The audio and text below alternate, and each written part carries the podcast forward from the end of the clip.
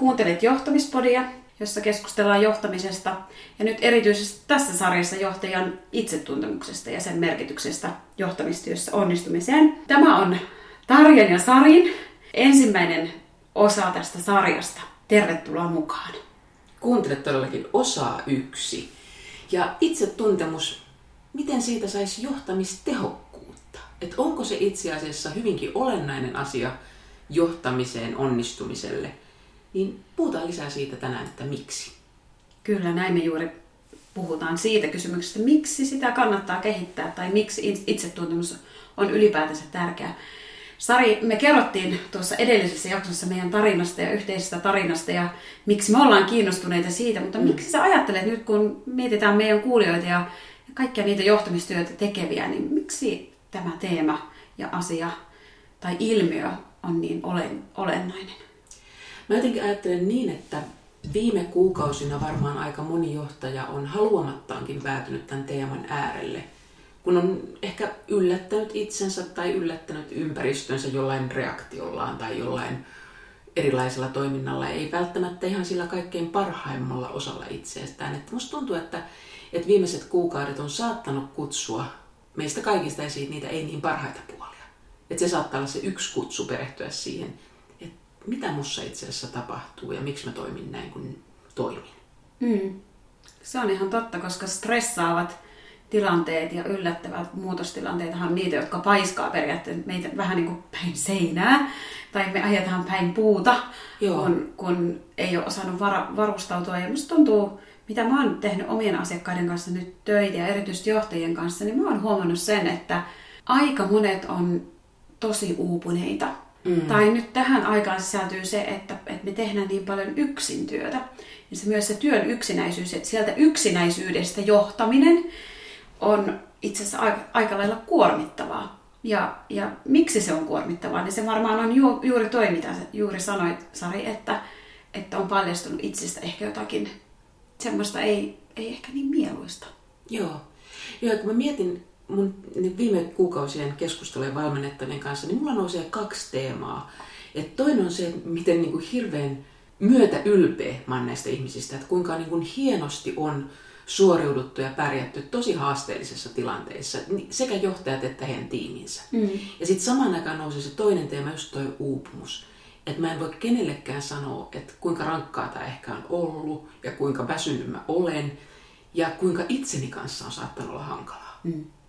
Että niin tämmöinen aika saattaa nostaa esille ne semmoiset niin itselle tyypilliset kompastuskivet. Ja jos niistä ei ollut tietoinen, minkälaista reaktioissa saattaa syntyä, niin ne voi todellakin olla niin kuin aika epämiellyttäviä yllätyksiä. Mm.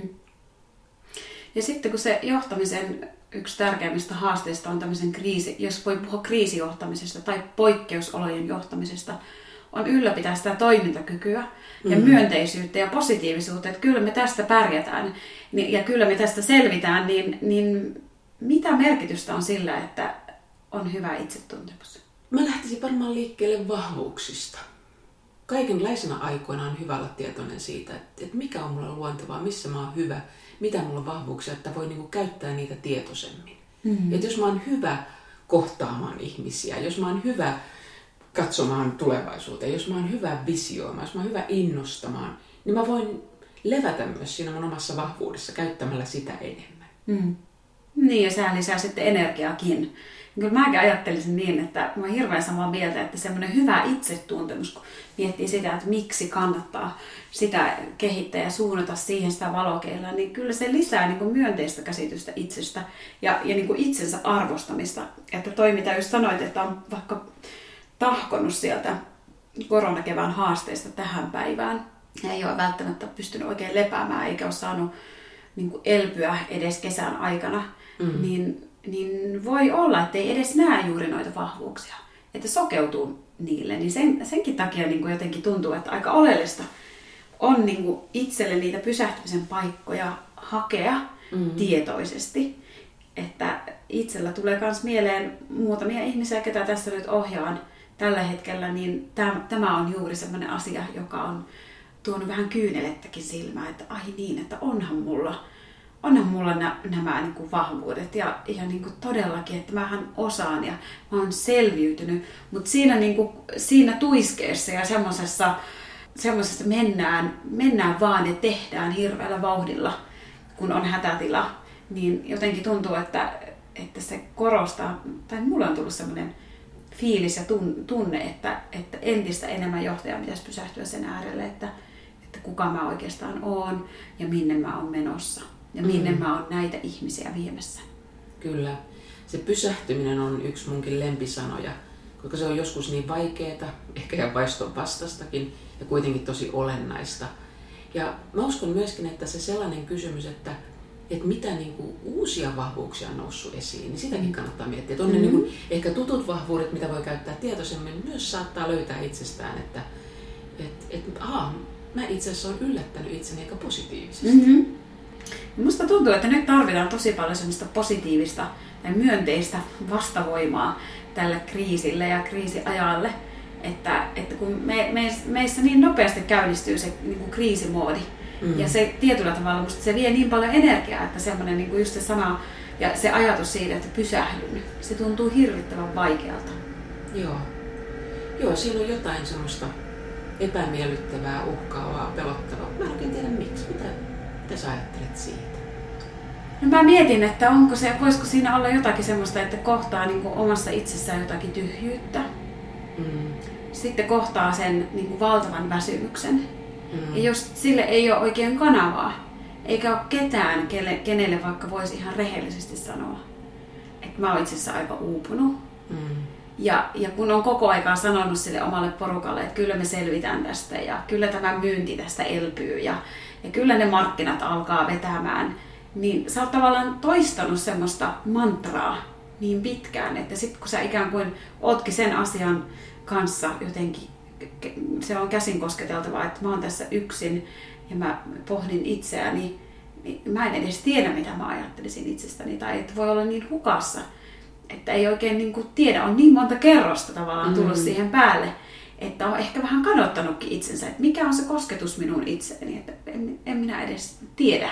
Joo, ja mitä on ne ihan niin kuin pohjimmaiset tunteet ja ajatukset, mitkä ei kiireen keskellä oikein saa tilaa, niin mm. sitten kun pysähtyy, niin sieltähän rupeaa nousemaan mielenkiintoisia mm. juttuja. Niin. Ja sitten jos sulla ei ole todellakaan ketään sellaista, niin kuin, jotenkin mä ajattelisin sellaista tukea tai, mm. tai sellaista henkilöä, johon sä uskaltaisit luottaa ja nojata, niin se voi olla tosi vaikea sanottaa edes ääneen sitä, että tätä minä koen ja koen itsessäni tällaista ja tämä tuntuu minusta tosi hankalalta ja vaikealta. Tokihan siellä on aina varmasti niitä ilonkin aiheita, mutta varsinkin tämmöisessä kuormittavassa tilanteessa. Musta tuntuu, että sieltä voi löytyä aika paljon semmoista herkkyyttä, mm-hmm. jota tavallaan niin kuin siinä kovassa liikkeen johdossa, niin se on niin, kuin niin suuri vastavoima tai niin erilaista tai jotakin semmoista, minkä ääressä voi olla aika neuvoton. Mm. Joo, ja nyt kun sanoit tuon sanan kova, niin se on, se on sellainen jotenkin, mitä mitä Akselia on niin mielenkiintoista tutkia, että mikä on niin kuin sit kovaa ja mikä mm-hmm. on pehmeätä. Mm-hmm. Kun mä jotenkin ajattelen, että, että nämä on niin tosi kovia liikkeenjohdon taitoja itsetuntemukseen. Mm-hmm. Että se, se on todellakin niin kuin rohkeutta vaativaa ja se on iso juttu. Sillä on paljon, paljon vaikutusta, että jos palataan tähän kysymykseen miksi, mm-hmm. niin kyllä mä ihan vilpittömästi kuitenkin uskon, että – itsetuntemukseen liittyvät asiat ratkaisee työmenestyksen. Mm. Oletko sitten missä positiossa tahansa, mutta erityisesti johtajalla. Mm.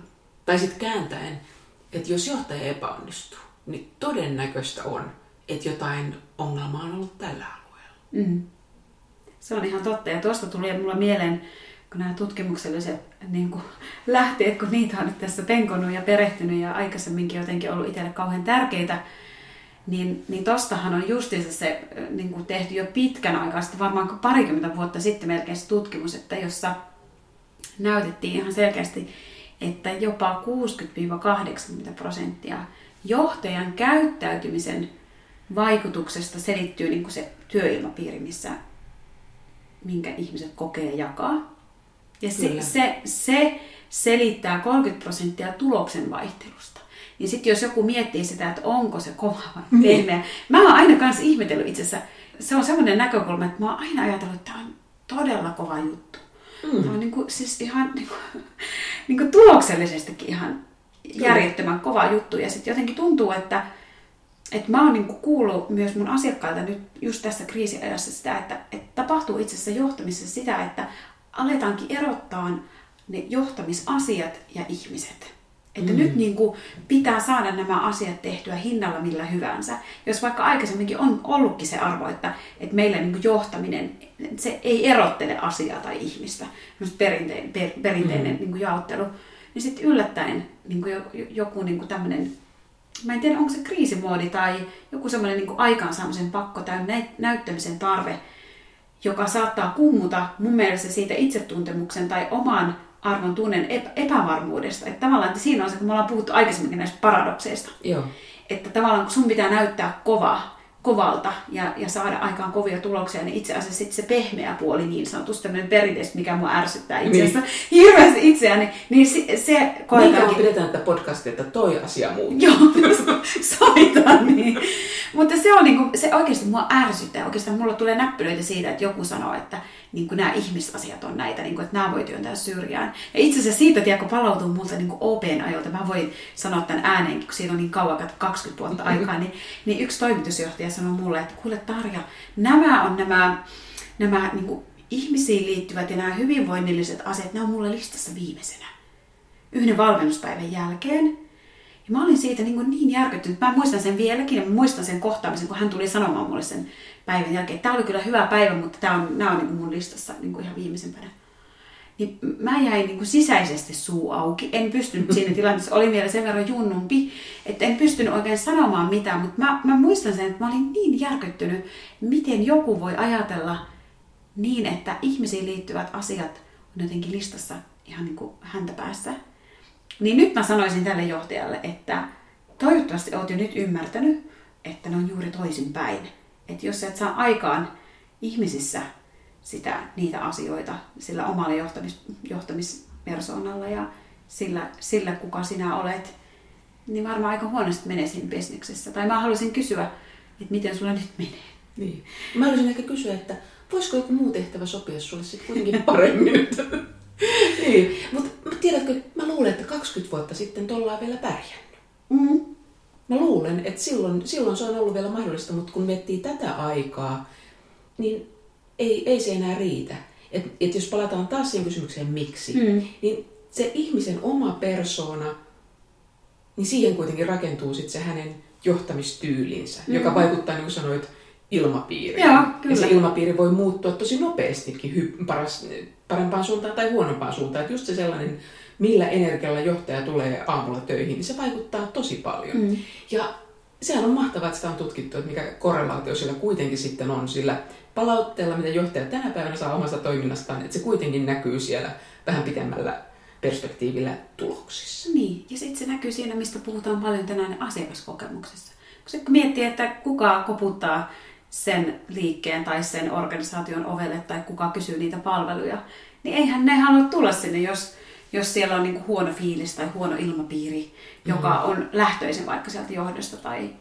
Ja siksi tulee vielä kans, haluan täydentää tuohon miksi-kysymykseen, että jos miettii sitä, että miksi kannattaa, niin se mä ajattelen, että semmoinen johtaja, joka on hyvin tietoinen itsestään, niistä omista vahvuuksista, toisaalta myös niistä heikkouksista, mm. mitä hänellä on, niin häne, hän, hän on riippumaton muista tietyllä tavalla, että hän saavuttaa sellaisen niin kuin itsenäisyyden, että, että hän osaa tunnistaa, että nyt minussa aktivoituu. Se ei tarkoita, että me ollaan aina riippuvuussuhteessa toisiimme, mutta, mutta tietyllä tavalla semmoinen, niin kuin, että mä en, ole kiinni, mä en ole kiinni siitä, mä en ole riippuvainen siitä ihmisten suosiosta tai, tai siitä, että, että, että, tota, että jos, jos siellä on jotakin niin kuin tuloksellisesti niin kuin häikkää, niin mä voin astua sen ihmisjoukon eteen ja sanoa, että meillä on mennyt huonosti. Mä en tiedä, että onko meillä vieläkään tänä, tänä päivänä siihen niin kuin johtamisdiskurssiin ja puheeseen, liittyykö siihen tällaista niin kuin rehellistä puhetta, että, että voi vaikka ottaa sen,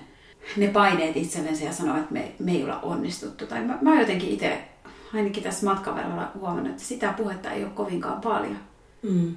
Et enemmän, enemmän tarvitaan läpinäkyvyyttä, aitoutta, oman haavoittuvuuden esiin tuomista. Että se on just nämä paradoksit tulee jälleen siihen, että vahvuutta on näyttää heikkoutensa. Mm. Vahvuutta on puhua ei-tietämisestään, epävarmuuksistaan. Mm. Ja kun sanoit tuon sanan tietoinen, niin mä ajattelen jotenkin, että se on olennainen peruste sille, että miksi. Mm. Että mitä tietoisempi johtaja on omasta itsestään, omasta vaikutuksestaan ja omista mahdollisista kompastuskivistään, niin sitä vähemmän ne riskit todentuu. Mm. Että niin kuin henkilökohtainen riskianalyysi on se, että tietää esimerkiksi sen, että mitä asioita mulla on taipumus yliviljellä. Että semmoiset niin omat lähtökohtaisesti hyvät ominaisuudet pitää vie vaan liian pitkälle, ja mistä mm. muodostuu sitten niitä isoja, isoja kompastuskiviä. Jos siitä on tietoinen, niin sehän on paljon epätodennäköisempää, että sillä alueella on riskit todennettu. Mm. Mutta jos ei ollenkaan ajatellut sitä, että minkä upean vahvuuteni mä voin viedä liian pitkälle, niin sitten saattaakin tulla isoja hankaluuksia. Mm. Että jos niin antaa esimerkin, että se, musta on ollut tosi mielenkiintoinen keskustelu vaikka sellainenkin, että,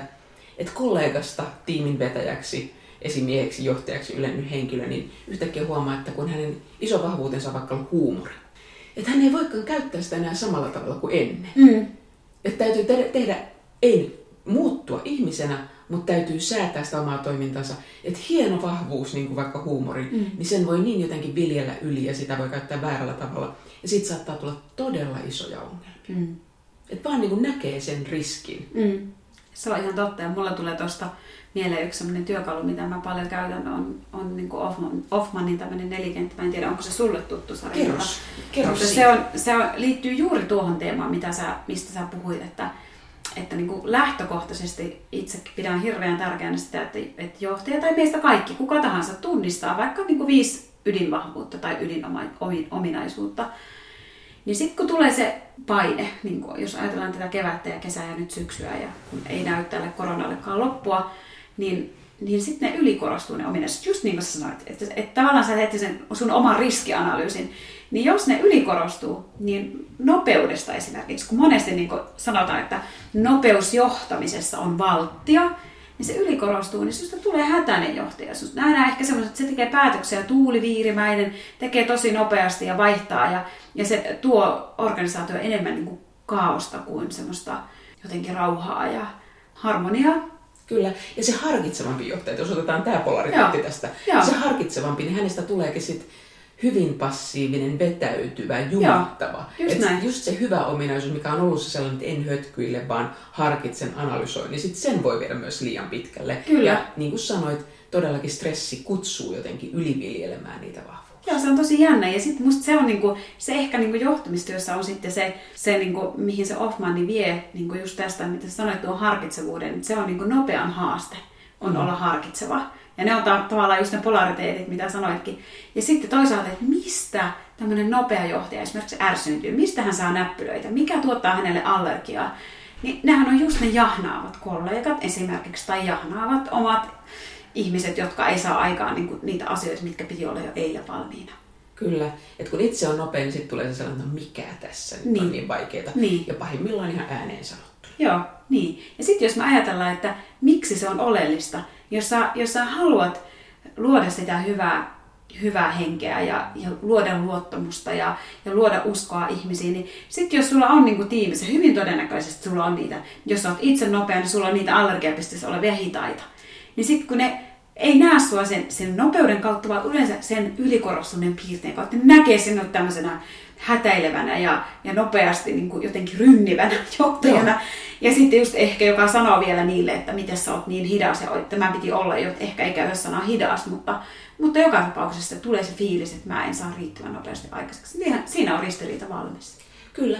Ja se, että jos ei ole tehnyt itsetuntemustyötä, niin nimenomaan sille itsestään toisenlaiselle antaa niitä niin kuin aika julmia sanoja, että, että hidas on vielä itse asiassa aika lievästä mm. päästä. Mm. Että kun se sellainen toisenlainen on helposti vääränlainen ja kummallinen mm. ja outo, mm. niin sille saattaa antaa jonkun todella niin kuin epämiellyttävän nimen, että, että täytyisi pystyä jotenkin neutraalisti kuvaamaan sitä rytmieroa tai mm. tempoeroa, koska mm. todellakin siellä kummallakin puolella on ne vahvuudet ja kummallakin puolella on kompastuskin. Niin on, se on just näin. Et se on, siksi, siksihän tämä on niin mielenkiintoinen tämä tämä itsetuntemus ja sitä kautta se toisten tuntemus, mitä tuossa introssa vähän puhuttiin siitä, että, että se, tämä itsetuntemus kutsuu tätä erilaisuutta ja erilaisuuden tarkastelua, niin se on jotenkin niin kuin siinä ytimessähän tämä on juuri tämän tyyppinen pohdinta ja miksi se on niin oleellista. Kyllä mä ajattelen, että se on, se on sen niin kuin luottamuksen ja jotenkin semmoisen rauhan aikansaaminen siihen. Nyt puhutaan paljon työrauhasta sitten kun mm. nyt on tullut kaikki Teamsit ja uudet, niin uudet kulttuurit muodostunut näiden etätyöskentelyn tuota, äärelle, niin kuulen, kuulen paljon myös sitä, että voiko saisi tehdä rauhassa. Ja sitten taas toinen kokee, joka on vaikka just erittäin sosiaalinen, tässäkin on niin kuin mielenkiintoista nämä erot, niin sitten ei uskalla häiritä. Tai jos on niin kuin, ottanut paljon yhteyttä, niin sitten ei uskalla kokea, että minä häiritsen. Että, että niin kuin, siksikin se on niin tärkeää se, niin kuin, jos ajattelee, että laajentaa tämä keskustelua siihen, että ei pelkästään johtamisammattia tekevä kuulija, joka siellä kuuntelee, ehkä meitä kuuntelee joku, joka, joka on siis vaikka asiantuntija mm. ja johtaa jotakin projektia, niin ehkä hän saattaa kokea sama, samankaltaisuutta, että miten sitten mä tämmöistä omassa tiimissä niin kun työte- työn tekemisen tavat muuttuu ja on muuttunut, niin tuli vaan mieleen niin semmoinenkin keskustelu, minkä on käynyt, että miten, miten niin tärkeää on käydä läpi sitä, että miten me toimitaan, mikä on itselle helppoa ja mikä itselle vaikeaa ja omia, omien vahvuuksia myös tiimissä. Että se ei ole pelkästään mm. niin kuin johtajan ominaisuuksien tarkastelu, vaan just tämä, mitä puhuttiin, että miten se heijastuu sitten siihen te- tiimiin ja minkälaisia vaikka tässä ajassa, kun tämä nyt työteke- työn tekemisen tavat on muuttunut, niin miksi se on myös niin kuin oleellista tutkia ja pysähtyä niin kuin porukalla. Niin. Ja, ja sitten sekin on itsetuntemusta, että jotenkin niin kuin ymmärtää sen sellaisen samanlaisuusharhan, että se on niin kauniisti sanottu, että kohtele toisia niin kuin haluaisit itseesi kohdeltavan. Mutta työelämässä mä luulen, että toi kaunis ajatus vie meitä aika paljon harhaan. Mm. Että kun sitä tarjoilee toisille just sitä, mitä, mitä itse tarvitsee. Mm. Ja sitten se toisen tarve voi olla niin toisenlainen, että, että on se sitten kyse niin kuin oman tiimiläisen tai kollegan tai oman esimiehen kohtaamisesta, niin helposti just menee sillä sellaisella, että tämä olisi musta kiva, niin sitä mä annan sullekin. Ja kun perehtyy itsensä, niin tietää just sitäkin kautta sen, että, että mä voin esimerkiksi tarvita paljon tilaa tai, tai mä haluan olla kovin itsenäinen. Ja sitten ymmärtää sen, että toiselle se ei olekaan ollenkaan sama juttu. Mm. Ja se on mun mielestä niin kuin sitä kauneutta, joka liittyy itsetuntemukseen, että ymmärtää sen, että oikeastaan tuo on, että, että tarjoile sitä, mitä itsekin haluat sinulle tarjota. Vaan niin mä oon jotenkin aina puhunut siitä, että toimi siten, kun se toinen haluaa, että mm. häntä kohdellaan. Kysy. Jep mikä sinulle on tärkeää, miten sinä haluaisit tehdä. Sitten mä ajattelin, että se ei vaan edes paljon aikaa. Että sitten tavallaan me ollaan monesti semmoisessa harhassa, että se menee hirvittävän paljon aikaa tai jotenkin se on vaivalloista tai työlästä. Tai mm. joutuu semmoisen arkun äärelle, että miten mä sitten osaan laittaa sitä joskus kiinni. Niin se ei välttämättä vaadi mitään muuta kuin sen kysymyksen, että miten sä haluaisit, että mm. me tehdään yhdessä. Mutta että sit, sitä kautta, kun sä oot tutkinut itseään, niin sä osaat ehkä kysyäkin näitä kysymyksiä ja siten saada siinä työyhteisössä helposti tai projektissa tai työryhmässä helposti aikaan niitä hyviä asioita mm. yhteistyön ja luottamuksen ja, ja niin kuin työn tuloksellisuuden näkökulmasta. Joo, ja mä haluan alleviivata tuon sun loistavan kysymyksen, että mikä sulle on tärkeää? Mm. Koska puhuttiin myös siitä, että miten me voidaan niin motivoida erilaisia ihmisiä, niin, mm. niin, niin mä uskon, että toi kysymys on sen ytimessä, että selvitetään, mikä sulle on tärkeää. Mm. Koska kun kysyy ihmiseltä motivaatiosta, niin voi tulla aika lailla semmoisia epämääräisiä ja ulkoopittujakin vastauksia. Mutta kuka tahansa osaa vastata siihen, että mikä sulle on tärkeää, mm. mikä sulle on tässä meidän yhteistyössä tärkeää. Se, se tuo esille sellaiset olennaiset asiat. Ja sitten sellainen toinen kysymys. Juuri kolmikantakeskustelussa puhuin kahden yhdessäkin johtamistyötä tekevän henkilön kanssa siitä, että mitä te toivotte toisiltanne. Mm. Niin heistä tämä oli niin tärkeä ja olennainen kysymys, että oli puhunut paljon asioista. Mm. Mutta he eivät ole pysähtyneet siihen sen kysymyksen äärelle, että mitä he toivoo toisiltaan. Mm. Ja just siihen samaan keskusteluun se, mikä sulle on tärkeää. Mm. Ehkä tähän niin kuin, tietyllä tavalla jotenkin musta tuntuu, että tämä kiteyttää nyt tämän meidän miksi-kysymyssarja. Me ollaan kysytty tässä nyt monta miksi-kysymystä, miksi mm. se itsetuntemus on niin tärkeä ja mm, niin kuin, mitä se tuottaa sitten, kun sen äärelle pysähtyy. Niin Mm. Onko sulla, vai onko sulla vielä joku sarja, mitä sä haluaisit tähän loppuun? vielä kerran toisilta. Kun mä kysyn sulta ihan, niin mikä on sun lyhyt kiteytys sille, että miksi johtajan pitäisi kehittää itsetuntemusta? No mä sanoisin se, sen sillä tavalla, että jotta olisit hyvin tietoinen siitä, miten toimit ja käyttäydyt ja mikä vaikutus sillä on siihen sun porukkaan ja sitä kautta myös tulokseen, jotta onnistuisit sun omassa tehtävässä niin kuin briljantisti, niin tutki. Joo. Kuka olet ja minne olet menossa? Mitä sä sanoisit, Sari? Jos sä haluat menestyä siinä sun tehtävässä, ja jos sä haluat, että sun ympärillä olevat ihmiset menestyy, kehittämällä itsetuntemusta, sä parannat sun omaa myönteistä vaikutusta, sä parannat ilmapiiriä, sä saat aikaa hyvinvointia, tuloksia, kasvua, kukoistusta, että hei, kuka ei haluaisi tätä? Olemme mietitty nyt riittävän hyvin. Itsetuntemus, se, se parantaa maailmaa. Niin, se on juuri näin. Ja tietenkin me halutaan niin kuin, kuulla. Meille saa koko aikaa myös lähettää näitä kysymyksiä ja kommentteja, myös omia perusteluja. Ja meidän kanssa saa olla eri mieltä. Niin. Tosi mielellään saa olla meidän kanssa myös eri mieltä. Laittakaa meille viestejä. Olisi kiva kuulla, mitä tämä herätti. Kyllä. Kiitos paljon ja palataan seuraavassa jaksossa. Kiitos. Kiitos.